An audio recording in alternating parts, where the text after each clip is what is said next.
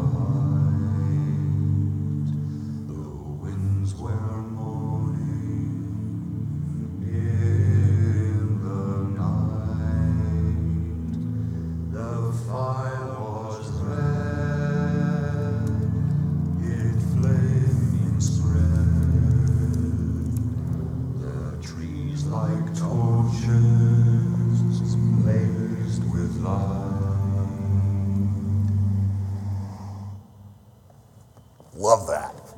Just love it. And I can remember as the movie got closer and they released more and more stuff on the internet, and that song just kept weaving its way through my life. My children were young enough that I could do stuff to them and they couldn't protest too much. And so I'd sing that song to them and I'd make them sing it with me. And everybody, I was just so excited because I love those movies. It's interesting to me that even 10 years later, I still get little shivers, feelings of happiness, these shivers of pleasure from the song and from the movie trailers. I sat in my office on Wednesday trying to find the best clip for the video, and I watched a bunch of the trailers, and I just got engrossed in them all over again. But the focal point for me still is that song. And I like the feelings that I get when I hear that song. And of course, it's not just that song that gives me those kind of feelings. There are other songs that will have a similar effect on me. For instance, I loved the movie Oh Brother, Where Art Thou? And almost every song on that soundtrack is just amazing. And I get all these little shivers. I am a man of constant sorrow. And you're just like, oh. And I love good traditional country music, not this Nashville poppy stuff that we're suffering through today. But I like music where that fiddle just cries, where that banjo is just high and thin. I love that. And there are a few pop songs or rock songs that will do it for me too. When I was in college, the most expensive traffic ticket I ever got came because of a song by a group called Roxette called She's Got the Look, and I was driving when it came on, and I just got a little too excited, and I lost a job because of that traffic ticket in the providence of God. Most U2 songs from the 80s will do it to me too. After the Joshua Tree, they kind of lost me. But the early stuff I love. And then there are, I just like music in general. I'm not very educated about it, but I like it. And there are several classical pieces that will give me the shivers as well. Pachelbel's Canon in D, which is often played at weddings, is, I think, one of the most beautiful things ever written. And there's a tune called Finlandia by a 19th century Finnish composer named Sibelius. And that has turned into a hymn, and I love that one. And almost anything by Edvard Grieg. And if you grew up watching like Looney Tunes cartoons, you'll find that you know a lot more about classical than you thought. Like last night, my wife was just playing Pandora, and she was like, "Can you name that one?" And I got Vivaldi's Spring, and I got Carmen, and I got a few others. And of course, because I'm a Christian, and I frequently attend the public worship of the people of God, there are lots of Christian songs, both very old and very new, that bring this intense pleasure, this feeling of pleasure to me. So much so that my voice sometimes cracks and I can barely sing. And I have to fight back tears. For example, in 20 years of singing in Christ Alone, I have literally never successfully gotten through the last stanza, where it says, "No guilt in life, no fear in death. This is the power of Christ in me. From life's first cry till final breath, Jesus commands my destiny. No power of hell, no scheme of man can ever pluck me from his hand till he returns and calls me home. Here in the power of Christ, I'll stand." I've never gotten through that without my voice cracking. I'd stop singing. That's why I want Scott to cut my microphone when we're singing. But it's not just the new songs that do it. Like, Be Thou My Vision. I love that. Riches I heed not, or man's empty praise. Thou my inheritance, thou in all ways. And you realize that our brothers and sisters, our ancestors in Christ in Ireland were singing that when the Vikings were raiding their shores and pillaging the monasteries and slaughtering people. And they're singing to God. And we've got that as this precious heritage that they pass that on to us. Songs for living and songs for dying. Now, if I were a betting man, I would say that most of the people in this room have experienced something similar to what I've experienced. But have you ever thought carefully about what's happening when you get those little chills or those sensations of intense pleasure. I did some research. Brain scientists call that pleasurable feeling euphoria. And it can have lots of triggers. For instance, physical touch can trigger it. Certain drugs can trigger it. Certain foods can trigger it. Apparently, that's why you women like chocolate so much, because it gives you a little bit of euphoria. And music is a powerful trigger. As a matter of fact, there's a whole subset of studies in brain science about music-induced euphoria. And brain scientists have linked it to a chemical that your brain produces called dopamine. And it's an important chemical. And there are certain areas in your brain, apparently, that are called hedonic hotspots. And they're the pleasure centers of your brain, and they're linked together. And when one of them lights up, well, that's nice, but it's no big deal. But when we get the reaction that produces euphoria, what's happening is one lights up, and then another, and then another, and then another, because they're all linked together. And then you get this state, this feeling, this pleasant feeling called euphoria. And if you get that tingly, pleasant feeling that some people do, we call it sometimes the chills. Those are called frissions. And during frissions, your skin is actually responding as it would when you get cold. You get goosebumps. The hair stands on end. You shiver slightly, but it's pleasant. It's not unpleasant. Now, those of us who experience this may not realize it, but not everyone has this reaction. Only about half to two-thirds of the population has it. And when they begin to study the brains of those who do versus the brains of those who don't, scans show some interesting differences. There are more nerve fibers connecting the parts of the brain that processes sound to the parts of the brain that processes sensation, and then to the part that processes emotions. There's stronger connections there. So sound plus sensation plus emotion means you get more. And surprisingly, people who tended towards, for instance, autism spectrum disorder seem to experience frissions more often and more intensely. There's apparently, I didn't know this, but my daughter introduced me to it. There's this whole thing on YouTube called ASMR. Anybody ever heard of this? Yeah, it's kind of weird. It's like these videos of people like just in the microphone going, and somehow somebody likes that. I don't know, it's weird, but there's this whole group of people that just love that.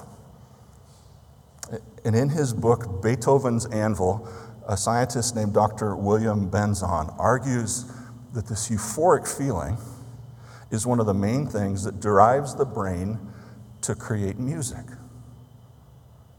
That when people create music, they have especially strong connections in their brain with these three areas, and they get pleasure out of it, and that's why they do it. And since there's no culture anywhere in history that does not have music of some kind, that seems credible to me. There are all kinds of other things that we could say about this. It's important and it's wonderful. In the wisdom and goodness of God, He's given human beings a unique gift whereby a person with the right gifts and talents can craft music in the pursuit of his or her own feelings of euphoria. And then they can take what they've crafted and they can share it with other people, and they can gift them with those feelings of euphoria. It's not only harmless, it actually seems to be healthy. It seems to increase psychological well-being. But like every good gift of God, we fallen human beings have abused it. For instance, scientists have noticed that music isn't the only thing that can generate euphoria. Poetry can, art can, literature can. And for the last few hundred years in Western Europe, we've asserted that people who have euphoric responses to art or literature or poetry or certain kinds of music like classical music, or now these days jazz is considered kind of an upscale, tasteful expression. Well, those people are better people. They're more sophisticated. They're more refined. They're more intelligent. They're morally or aesthetically superior. They're noble, they're sensitive. And in response to that, a bunch of wannabe sophisticates who don't really like art or poetry or classical music at all pretend to, because those are the things that the right kind of people like, and they want to be included in the crowd with the right kind of people. And so there's a kind of a snob appeal. I like to go to the symphony, and it can get pretty snobby at the symphony. And then when you graduate to the opera, like we went to the opera in Cincinnati a couple times, there's a good opera there. Well, the snob appeal even goes a little higher. And people, oh, well, these are the quality people. These are the intelligentsia of Cincinnati. I fit in here quite nicely, don't I? And so you get this kind of snob appeal. And in reaction to that kind of snobbery, you have a whole other set of sins where the front porch banjo pickers and the fiddle players and the garage band rockers and the street poet rappers all assert their superiority, because they're the people who understand how real life actually is and how the world really works. And they understand that it's stacked against them by these powerful fake fat cats at the symphony, and they're singing about their strength and their authenticity and their pride, which is sinful. When in reality, everyone is just chasing their dopamine high, and there's really no more value in one way of doing it rather than another. They're just pursuing what works for them and what's available to them. But I think there's another, more pernicious evil that's arisen among the people of God in our modern context.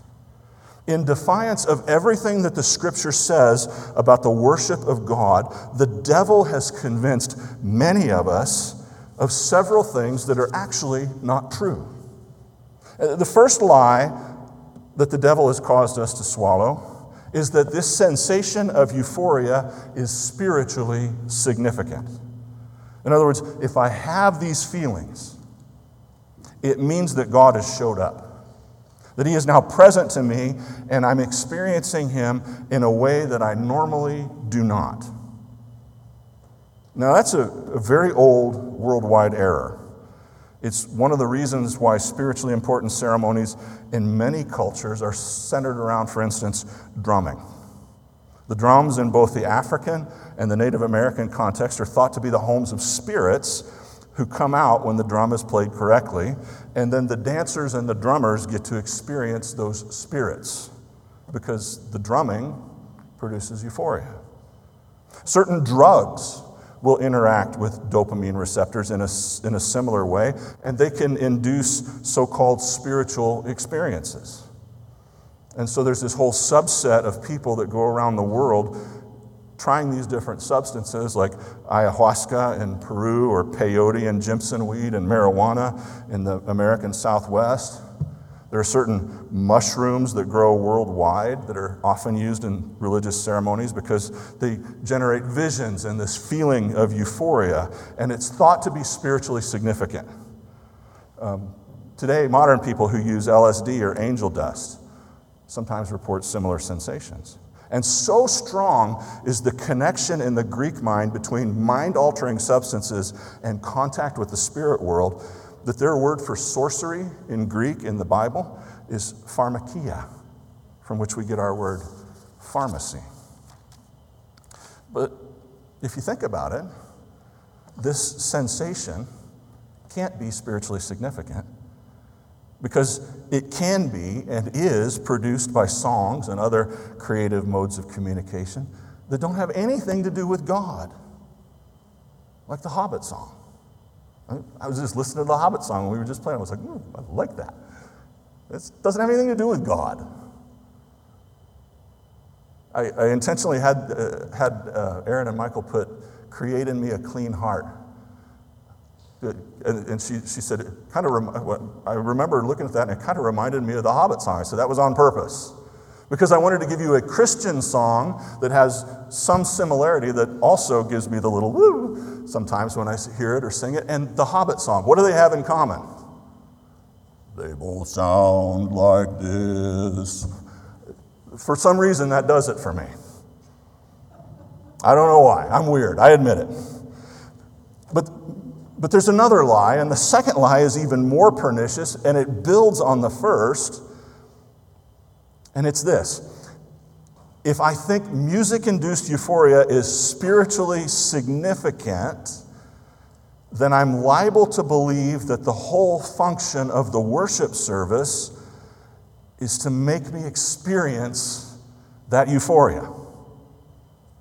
And then the dominoes really begin to fall, because when we've convinced ourselves that the function of the worship service is to make me feel these feelings, then we can be convinced that we're seeking God when what we're really seeking is nothing of the sort. What we're really seeking is to make some glands in your brain squirt. And we end up worshiping not God, but our own dopamine rush. You see, Christian worship is not a glandular condition. Christian joy is not a glandular condition. Worship is about God. You look at all the worship of God in the Bible, and it doesn't say anything about the feelings that are produced in me while I worship. It's obsessed with God. Christian joy, then, is based on worship, and what Christian joy is this pervasive sense of settled happiness and well-being that comes from seeing God clearly and recognizing my place of security and privilege in Him. And so worship and joy then are intricately connected, because when I worship God, I'm literally lifting Him up. I'm lifting Him up to public view. I'm pointing out all of His magnificent qualities, all of His magnificent deeds, and I'm saying, this is my God. This Almighty God, the glorious, wise being, has my back. He's pledged Himself to me. He has said in His word, may I be torn in two if I break any single promise I have made to you. So even though in this world I'm poor, or I'm sick, or I'm weakening, or I'm aging and things aren't going well, or I've screwed up my life so bad with my bad decisions, yet in Him, I'm okay. I'm fine. Nothing can touch me. Nothing can happen to me that He can't redeem and turn into good. And my soul, therefore, is at peace. Now that is joy. That is Christian joy. You want to hear something weird? Paul says in one verse, I think it's in 2 Corinthians, he talks about himself as sorrowful, yet always rejoicing. So joy, in Paul's mind, is consistent with tears. Why? Because joy isn't about what I'm feeling now that's generating the tears. Joy is deeper down, and it's saying, even though there are tears, it's all okay. The world is okay. God is in charge. I can rest in Him. That's joy. That's Christian joy. Now, realizing that might make your glands squirt, and if it does, that's fine. It's actually more than fine. It's wonderful, so long as you realize that the euphoria is a side effect, and it has very little lasting significance. And the joy and the worship are deeper down. But it gets even worse. The devil's not done with us yet. Because since what makes our glands squirt is highly dependent on specific sorts of things, very specific musical styles, very specific instrument, very specific word pictures, it's really personal then, and really idiosyncratic. And it depends on a whole host of factors, not just biology, but things like gender and culture and experiences that you might have had that cast things in a positive light or a negative light. In other words, what makes your gland squirt is different from what makes my gland squirt. Now, the modern worship movement gets that, but instead of saying, okay, maybe we've gotten off course here and we need to rethink what they're doing, instead, they double down. And instead, I hear things, the sorts of things that I heard a PCA minister say at a church planting conference in Chicago one time. He said, everyone has the right to worship Jesus in their heart language. I listened to that, I was like, that is such high-sounding nonsense. Your heart language is English, and you have no rights when it comes to worship at all. What he's really saying is everyone has the right to split and rend and segregate the people of God until they sort themselves into little affinity groups based on what kinds of music makes their glands squirt. And that's just evil. That's like spiritual snobbery. And then there are some people who are like, oh, the worship moved me so much today. And another person says, yeah, I wasn't into it. And there must be something wrong with you. Are you even saved? And devil just laughs. Not only that, then we have another problem. There's something called hedonic adjustment, which means that the song that makes your glands squirt the first 3 or 4 times you sing it annoys the heck out of you by the 100th time you sing it, unless there's a long time that passes between performances. And so there's got to be this steady stream of new songs and novel experiences, or your glands stop squirting and you think the church is bereft of the Holy Spirit and you abandon it in search of something different. But then not only that, as you age, you find that you start looking back over your life, and the world today and the future seems more and more alien, and your losses in life mount as you age. And so then the old and the familiar is that which makes your glands squirt. And so in those churches, nothing can ever change, and any change is an occasion for grief and loss, because you're chasing a feeling. You're just chasing a sensation. And there are many other problems that we could point out. For instance, there's a big gender difference in what males and females respond to, and it just so happens that a lot of church music is really pitched at women rather than men. The music is not comfortable for men's lower voices. It's too high, and a lot of guys are kind of shy about singing anyway, and so when you put it all up here, we're like, I don't want to sing that.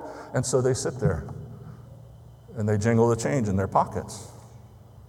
And then the content, a lot of these songs, is really borrowed from secular love songs.